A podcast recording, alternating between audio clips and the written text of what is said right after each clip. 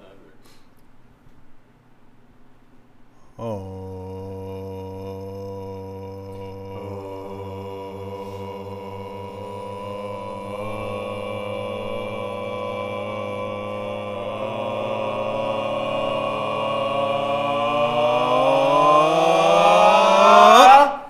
Welcome to the 2S podcast with Gage and Mike. This is Gage, the philosopher. And this is Mike the farmer. Hello, everyone, and welcome back to the 2Fs podcast. Uh, we're finally back in the studio today rather than being out and about. So, uh, I guess we'll, I'll do first, I'll say sorry for missing a week upload, but me and Gage here were pretty busy dealing with Labor Day and all that fun stuff. So, and we hope you all had a good uh, Labor Day and got to hang out with friends and family and everything else. So, Gage, if you want to start off with your quote, I certainly will. So, um, my quote comes from what our main topic is about today. It comes from Ralph Waldo Emerson. To be yourself in a world that is constantly trying to make you something else is the greatest accomplishment.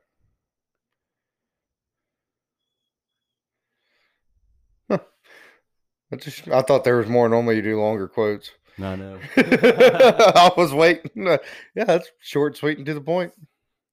I like Yeah. it. Yeah, parents, family, friends, school, society, workplace, Mhm. trying to form you as one way or the other. Yeah, But if you can hold on to your integrity and listen to yourself and be yourself, it takes a lot. It takes a strong person to be who they are and not conform to anybody else's view of who you should be. Yeah. Gotta be able to take scrutiny Yeah, absolutely. and rejection.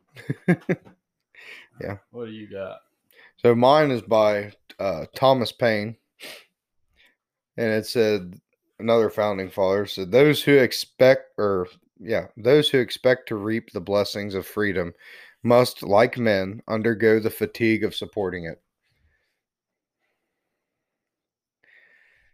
Yeah. Yeah, nothing just happens on its own. Yeah, you can't fucking just sit back and enjoy it and not expect to have to put any work in. Yep. Kind of like anything else, a house, a car, a relationship, you gotta have required maintenance, so to speak. Absolutely. It's uh, no different than, you know, say you go out and buy you a truck or a car or whatever, and you have people, oh, that must be nice. It's like, well, it is kind of nice. I worked my ass off for it, you know. Same Yeah. deal. Except it's to support and maintain freedom. You got to do your part. So, if you want to get into, I know this is uh your pick for people you want to talk about. Yeah, I um, I, n- I never dug too deep into Ralph Waldo Emerson, but I'd always hear his name come hmm. up in articles and books and whatnot. I knew a little bit. I knew enough to know he played a major impact on American culture. So much so that President Lincoln wanted to meet him. Really? So he did meet him. And at the time, he wasn't a fan of Lincoln until he spent a couple evenings with him. Hmm. And on his journal writings, um, yeah, I'll, I'll pull it up real quick what he said about Lincoln. It was kind of neat just to read and hear. Yeah, that's He said, um, when he has made his remark, he looks up at you with a great satisfaction and shows all his white teeth and laughs. He impressed me more favorably than I had hoped. Emerson also called Lincoln a sincere, well meaning man with a boyish cheerfulness and clarity of, in speech. Hmm. You see, because what's surprising to me is the fact that he didn't like Lincoln at first, because Lincoln was, I don't know, just from what the what I've read about Abraham Lincoln, it seems like him and Emerson would, you know, would have Emerson would have like I don't know if admired would be the word, but you you know what I'm saying. He he didn't dislike him, but he didn't think he was doing enough. He was half-assing things. Oh, okay, okay. So it was Thought more from like more. so it wasn't from like a personal standpoint. It was more of a poli- political standpoint. And one one of the biggest, hi girls, the doggies are outside. but um, one of the biggest critiques, I'm gonna get this out of the way, of Ralph Waldo Emerson. He was completely against slavery. Hmm. Thought slavery was wrong all across the board. However, he did have a belief of a hierarchy of races. Really? So he didn't equate, say, white people with black people. He did not think they were equal. But regardless, he thought treating any human or animal in that regard with cruelty or getting rid of their free or, you know, overcoming their free will and all that is just wrong. So he's against slavery, against cruelty, Huh. but he didn't think they were equal. Yeah, I mean, I get. I guess that was fairly common back then. I mean, even the people that that fought for slavery. I mean, I guess it still took a while for you know African Americans get the right to vote after after the abolition of slavery. So I mean, I guess that that makes sense for, for the for the time. Which I mean, I mean, I guess you got to get what you can get. You know. And he did a lot of studies on different races, oh, really? like their intellect and behaviors and social, all this. Huh. I mean, he wrote a lot about his studies on it and everything. It's just real interesting because you wouldn't expect that from him after reading everything else. Yeah. Well, and I, I guess my question would be, uh, wasn't he also did was he like a religious man at some point? Yes, and th- this is partly what got him so famous and popular and also rich. His job, really, he was writing essays and he would read his essays all around the US and Yeah. universities and that and it got him a lot of money. But um he was also very much disliked for it. He went to Harvard at 14 years old Oh, damn. which is actually quite normal. He was the youngest there, but it also wasn't abnormal for someone that young to be in Harvard. Okay. And um, but he also but he was he went back for grad school fairly young. Got a master of divinity and was a part of the Unitarian Church, which Harvard I think to this day is still very prominent Unitarian, which is an a part of the Christian church, but a very liberal part of it. Liberal in the sense of theology, not politics. Okay. Yeah, I was going to ask that because I'd never heard of the Unitarian Church. Yeah, you got the Unitarian Church, and then you had at the same time come about the Universalist Church, and eventually they ended up merging. And to this day, they're called the Unitarian Universalists. Huh. Which they're much different than what they were back in his day. Yeah. But nonetheless, he became a u- Unitarian pastor and very quickly left it. He didn't like religious structure, he didn't like the rules, the laws, the dogma. And this is when his movement started. He's known as the founder of Transcendentalism. Yeah, which I, I I don't know. I've had a kind of a a hard time kind of understanding exactly what that is. Just I don't know. I guess it just they explain it in in a way that I, I don't know. I just don't understand. I found um, a good, real brief introduction to it. A transcendentalist believed that each individual must make their own decisions about God, the human race, and the world. They say that uh, people, men and women equally, have knowledge about themselves and the world around them that quote unquote transcends or goes beyond what they can see, hear, taste, touch, or feel. So they're saying there's this, you could almost call it intuition. There's this other knowing that's beyond the senses. This sort of inner knowing, you could call it, of like that's wrong. I don't need to argue this. I don't need to create a scientific experiment or go into ethics about why this is wrong. I think it's very clearly we know that this is wrong. you know, like sex trafficking, Yeah. little children.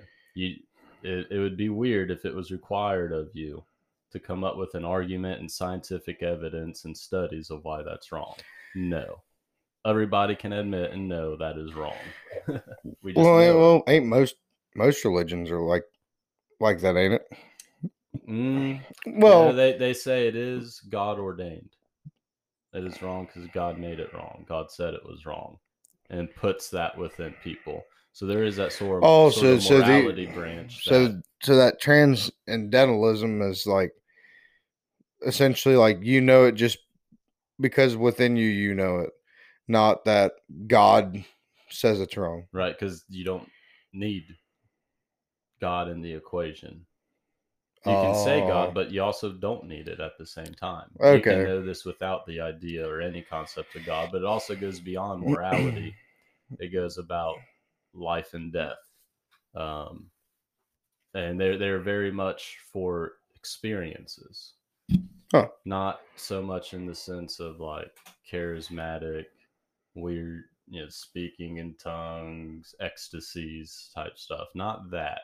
Ex- they're more of the quiet, subtle experiences. Like you're out in nature, you're you're hunting in the morning, and you're sitting there, and the sun's coming up, everything's coming to life, and you just feel whatever Yeah. that you maybe can't put words on. You feel very content, peaceful, connected. And Emerson would say that's valuable. Don't let anybody take that away from you. That that's true. That means something to you. Yeah. You know, follow that. That's saying something. Hmm. So he's very much about people individually sticking up for themselves, following their own intuition, not just listening to people. And he was trying to get the American people away from European influence. He was saying Americans need to think for themselves.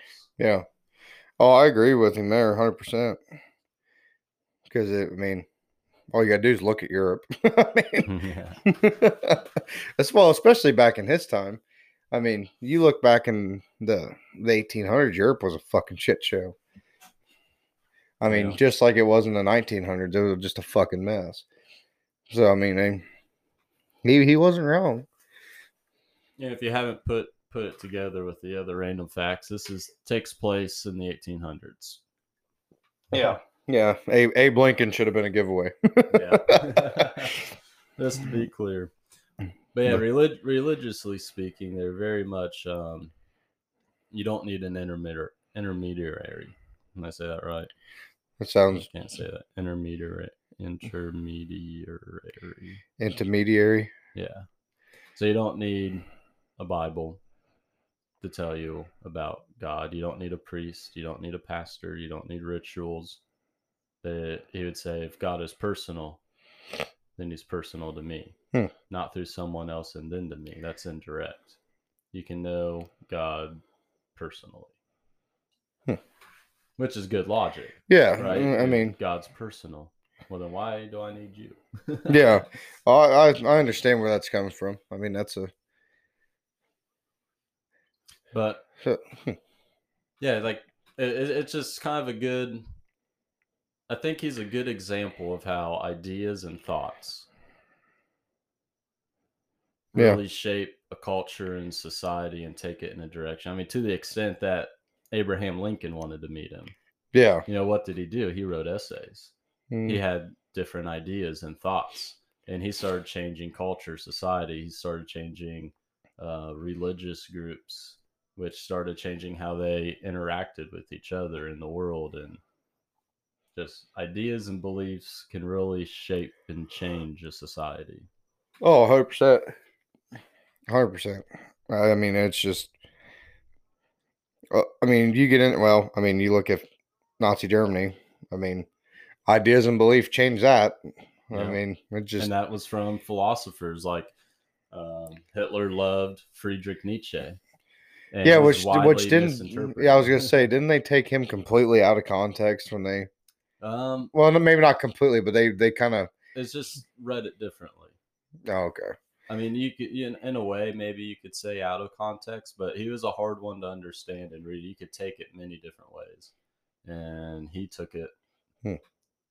Yeah, or- violent, yeah, radically, yeah, kind of in a radical way. Yeah, I was just a philosopher writing, Hmm. sharing his thoughts.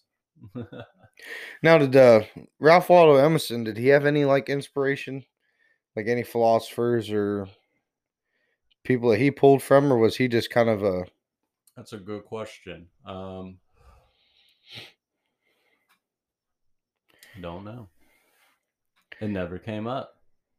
yeah? Came up Say with- say the research I did, I never seen. I didn't know if it if came maybe up with a found- bunch of people that he influenced, like Walt Whitman, known as the greatest American poet ever. Mhm. And you know, to the extent where people say, if you want to know American culture, read Walt Whitman. And then you got Walt Whitman that says his idol was Emerson. yeah, I think I think he kind of stuck out on his own there. which which is possible. I mean, with him being born in what was eighteen oh three. I mean, he was right. You know, the country had only we'd only been a country for twenty years. when he mm-hmm. was born, you know, because revolution ended in like seven, 1780, 83 or 86. I can't remember off the top of my head, but yeah.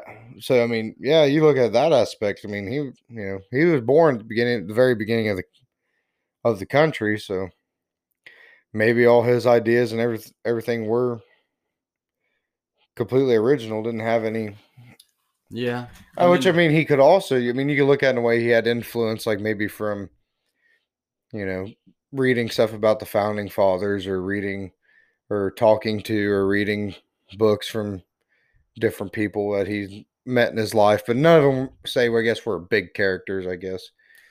yeah. I don't know. I mean, it's impossible to not have influences. Yeah.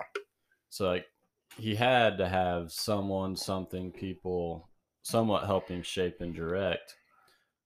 And it's not totally new when you look at other philosophies and things from the past, like even in ancient Greece. Yeah. there were I mean you look at the ancient cynics or or the ancient skeptics you know Mhm. they're very much of you know use your reason use your logic think for yourself Yeah. i think hi- his just had more of a spiritual spin on it of you know we can know for ourselves the mysteries of god and existence and life like truth beauty and goodness Well, and maybe that maybe that where his inspiration came from was maybe from the uh the original Greek philosophers. You know. And I almost want to turn my phone off airplane mode and Google it. Well, do it. Your phone doesn't interrupt shit like mine does for some fucking reason.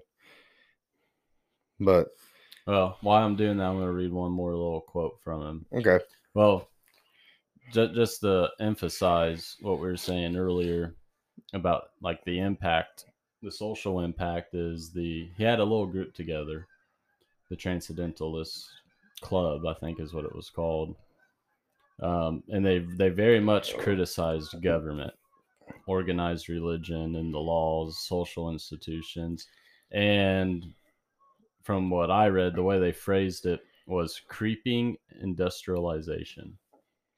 Hmm. Because they saw it as making people robotic machine. I was saying from I, I've life. I've heard that term before. That's I can't remember where the fuck I heard it at, but yeah, that that term's been thrown around a couple times and shit I've read. Is uh, well, and different times me and you've talked Mhm. about creeping industrialism. I think trying to remember who the hell I was reading up on that said it. But I guess I can't it, I guess it don't really fucking matter at the end of the day. But yeah, I mean just but that term has been fucking used around before. Creeping industrialization. Yep. Yep. And that's partly what the Civil War was about. Yeah. Wanting to be more industrial.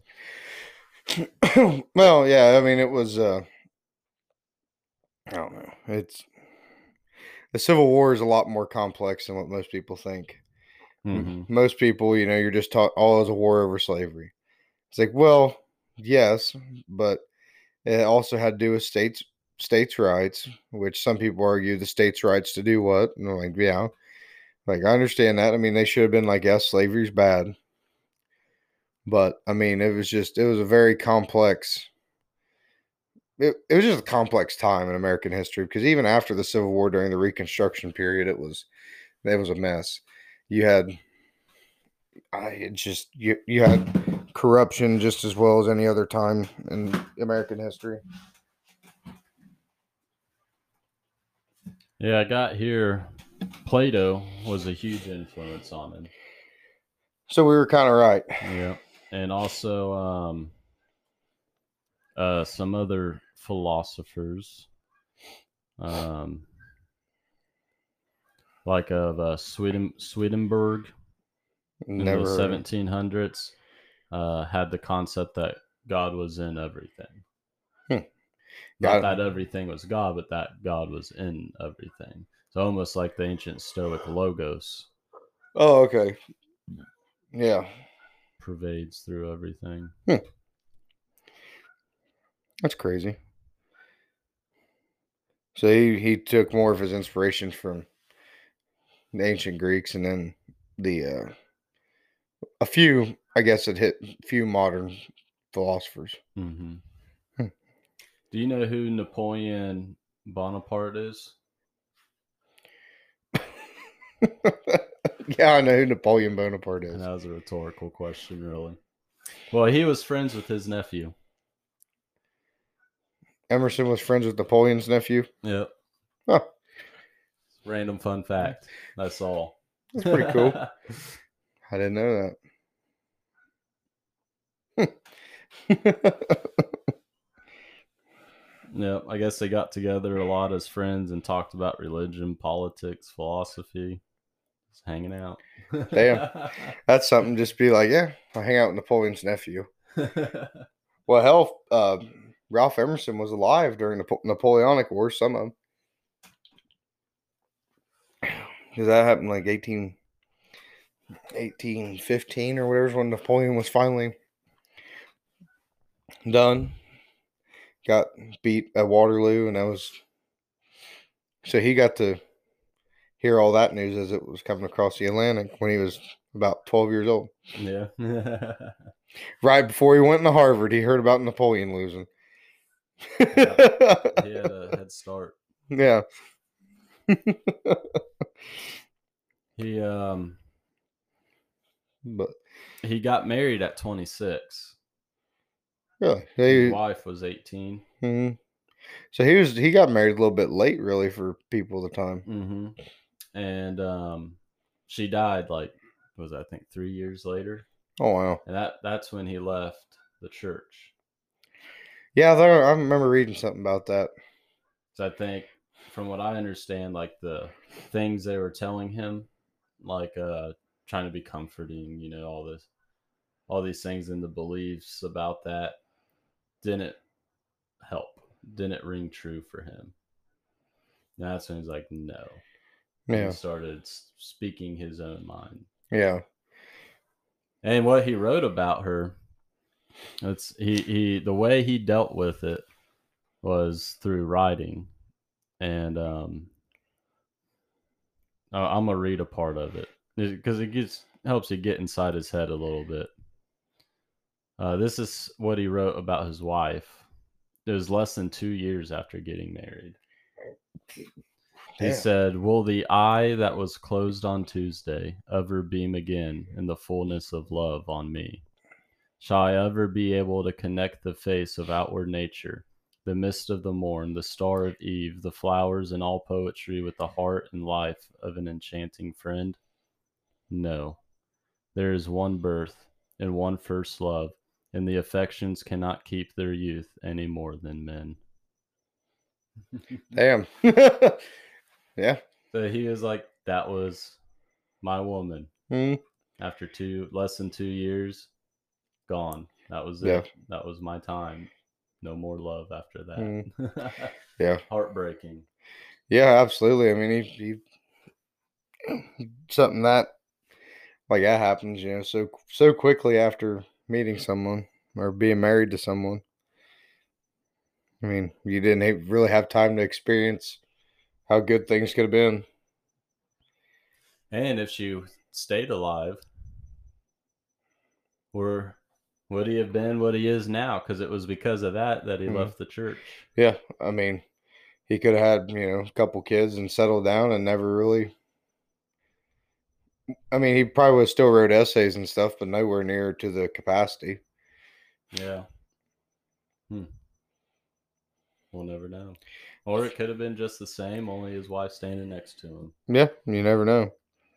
When and I was uh, doing some digging while you were talking a little bit, and I found that uh, he actually Emerson, you know, after he had met Lincoln and everything and got to grow fond of him, he actually spoke at a memorial service held for him in Concord. Hmm. And they have a little excerpt from it. It says, Old as history is, and manifold as are its tragedies, I doubt if any death has caused so much pain as this has caused, or will have caused on its announcement. And this was about Lincoln. Lincoln.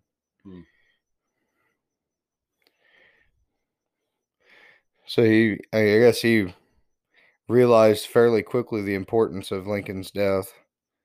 Yeah. Yeah, how how it changed, how his death changed the world, or at least the United States. Yeah. Yep. He was known as the Sage of Concord. Emerson. Mm-hmm. Huh. So, having that sort of reputation or that respect, especially during his lifetime, Yeah, I mean, for to speak at the president's, yeah, one of his memorial death. services. yeah, that says something about both of them. Yeah, that that's crazy about how. Because you know, mo- it seems like most, especially American authors, for some reason, they don't get the their true respect until after they're dead. Mm-hmm. which is fucked up, but I mean, it's how it works. So for him to actually like be well known before he even died is pretty amazing. I, honestly, he's probably lost, like, you know, shit after he died because I mean, most I didn't know about him until you told me about him. Yeah. Yeah, I I mean, mean- it probably played still I mean, I'm sure- affected your life without even knowing it. Just how, Yeah, like a big wave comes through and you got all the little ripples. yeah, and then that's what I mean. It's like I'd say there, there's a good factor that there's majority of the population has no idea who he is, but they're but they don't know that their life's been affected by it by him, which is wild. But But he, I think he would also argue you don't need to know him. yeah, You have it in yourself. yeah, I mean that's yeah. If he goes by his belief, tra- transcendentalism. Mm-hmm. Yeah. Um, I, I can't find it on my phone, but I thought it was kind of funny. Everybody, mostly everybody's heard of the book turned into a movie, Pride and Prejudice. It's one of the biggest American novels ever. I've heard of it, never read it. He hated it. He, he, he wrote, I do not understand why anybody would like this book. It's so narrow minded and going on this whole thing. yeah. So you got two great literary people clashing. Yeah, and they fucking hate each other. oh fuck, that's funny. Yeah, interesting guy. Yeah, absolutely. Do we do we have anything else we want to add on here or continue with our um interesting facts? Well, I I want to say something about. I guess before his his death, he took a. It was kind of a while right before his death. He took a train trip on the Continental or Transcontinental Railroad. Only two years after it had been completed. That's one thing he wanted to do, and he did that in 1871. Then in 1872, his house caught on fire. Hmm. and then he uh, he took trips to England and continental Europe and Egypt. I mean, and then he published some more. I mean, the man was He was putting in some work the last few years of his life. Well, and the sad thing about the end of his life was, I think it was he ended up a lot of memory problems, dementia, dementia. I think. Yeah. So towards the later parts of his life, I believe it was dementia, but memory problems and all this, and I don't have it up on me right now, but he declined to go out in public. Really? So he just stayed home, made that choice. I'm staying inside. And part of that was he didn't want to embarrass himself or embarrass other people. And um, he yeah, didn't want to embarrass himself or other Yeah. people, thought it was shameful. He didn't want to be a hindrance to people. So Yeah. it's like, I don't want to be a hinder. People talk, all this stuff. He goes, I'm staying in. yeah. And you can see he's invited to Yeah. I got something real big Oct-. Octavius B. Frothingham's retirement celebration.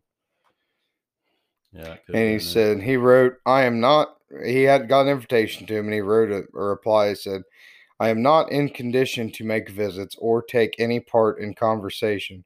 Old age has rushed on me in the last year and tied my tongue and hid my memory and thus made it a duty to stay at home.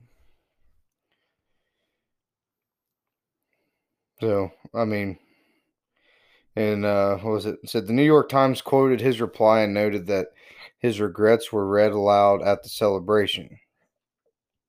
Holmes wrote of the problem, saying, Emerson is afraid to trust himself in society much on account of the failure of his memory and the great difficulty he finds in getting the words he wants. It is painful to witness his embarrassment at times. Yeah. Which is just sad. I mean, you have somebody that was so coherent and so knowledgeable. Yeah, genius of the time. Yeah, just to just for Mother Na- Nature to come up and bitch slap his fucking memory. But he thought that was the noble thing.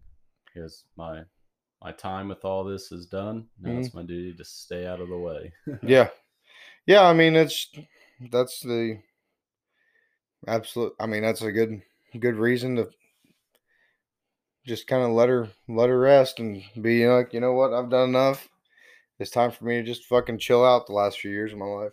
Yeah. I mean, you could think of it too if you think of like a some real physical job or even like military or police or something Mm. and you're getting real up in age where you're just not physically capable or not not as quick-witted and then you got two people one that refuses to leave or retire Yeah, becoming a hindrance to the team and they're like th- they're almost too embarrassed to tell you hey you can't do this anymore and that Mhm. you're hindering us or the ones that realize it and go well it's time for other people to take over i need to Yeah. step down which I mean, it's one of them things like, you know, if, in any aspect. I mean, you may not be able to physically do it, but mentally you're still capable.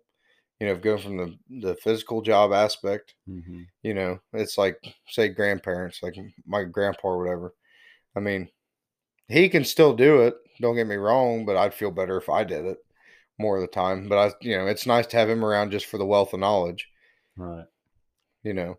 So i mean there's aspects like that where it makes it makes it nice. I mean even if they're not you know older folks ain't doing any of the physical labor but like hey you've done this for 30 fucking years like what are some tips and tricks here?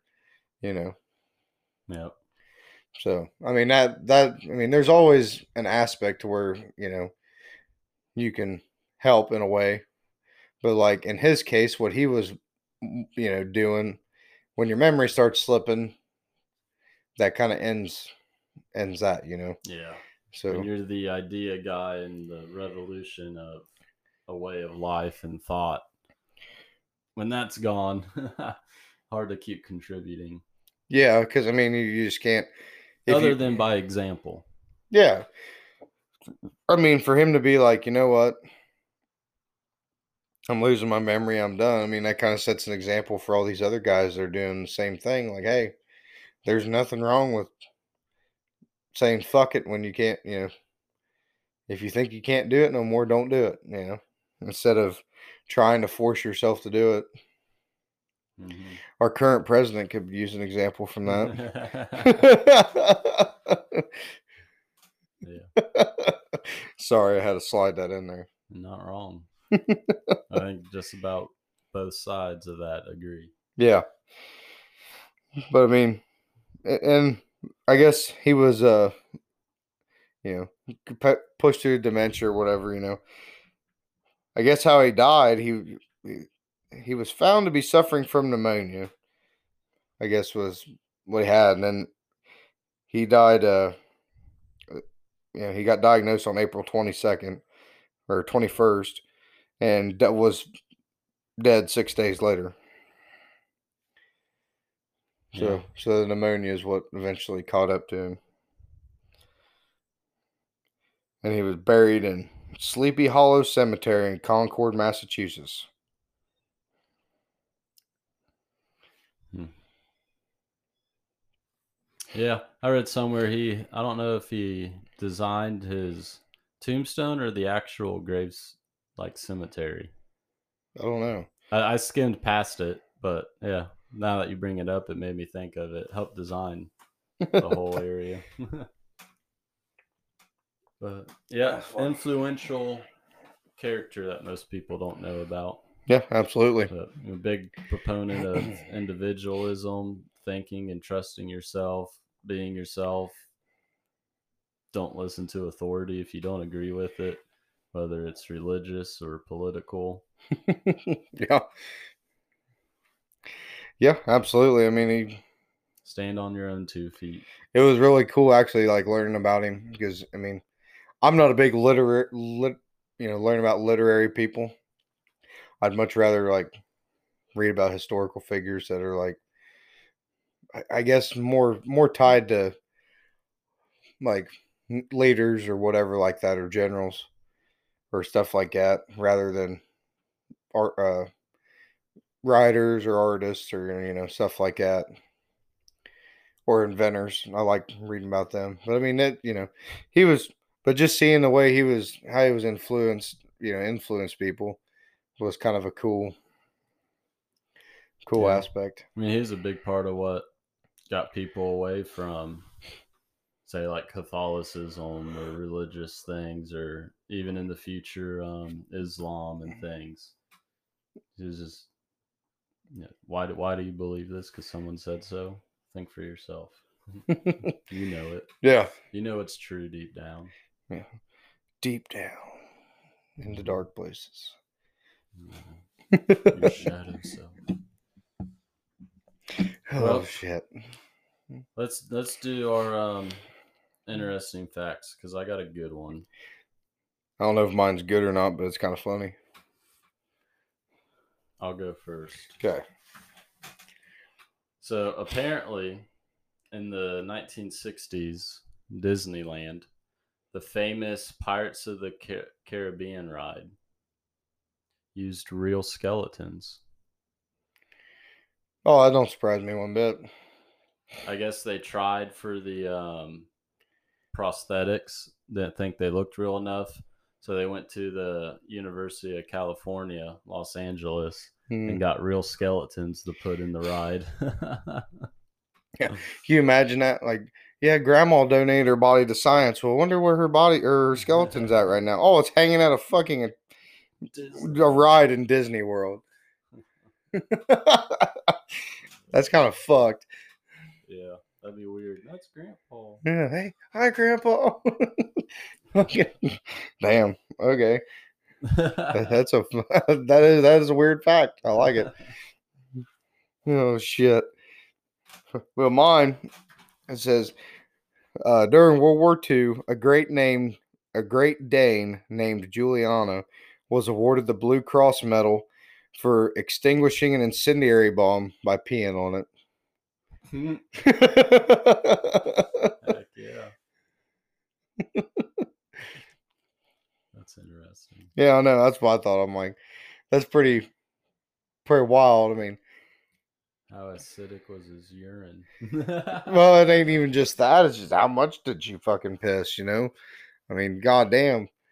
I mean, if it was a fuse, I mean, or whatever it was, That's funny. Yeah. And then for the damn dog to piss on the fucking bomb. Yeah, to know it. Yeah, or was it just pure coincidence? Yeah. Yeah. Did it know what it was doing, or was it just the luck of the fucking draw? You know. That's funny. oh hell. Yeah.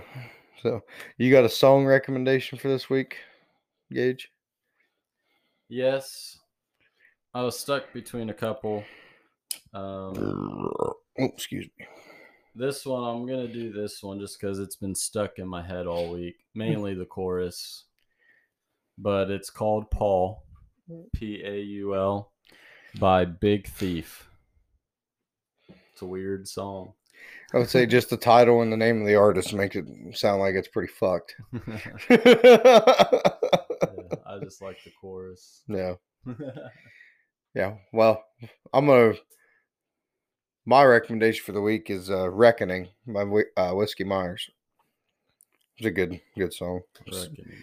it's a country song, a little bit slower, but not like wedding song slow. It's like you've had a shit fucking day. Old lady left you, and you're wanting to just kill a thirty pack. Kind, kind of song. I like those kind of songs. Yeah, me too. So I, that's why I like George Jones a lot. So I've always told some people to be like, I don't know how the fuck you listen to country music, especially like George Jones and shit. I said, motherfucker, some of the drunkest I've been is listening to George Jones. You shut your mouth. That's funny. oh hell. But well, I guess we'll go ahead and uh, close this thing out. Uh, thank you guys for been tuning in. If you want to, uh, leave us a, a rating on Spotify, Apple, Amazon, wherever you listen. It'd be uh, greatly appreciated and help us out. That way we can know if you guys are enjoying it. Leave comments if you can, and we'll read every one of them we get. Yeah, yeah. Doing the rating and that helps uh, naturally boost the profile for those that will become first time listeners. Yeah. Tell your friends and family if you like us. Hell, even if you don't like us, tell them about it. Maybe they'll listen to us out of spite. Either way, yeah. So, well, y'all take care. have a good one.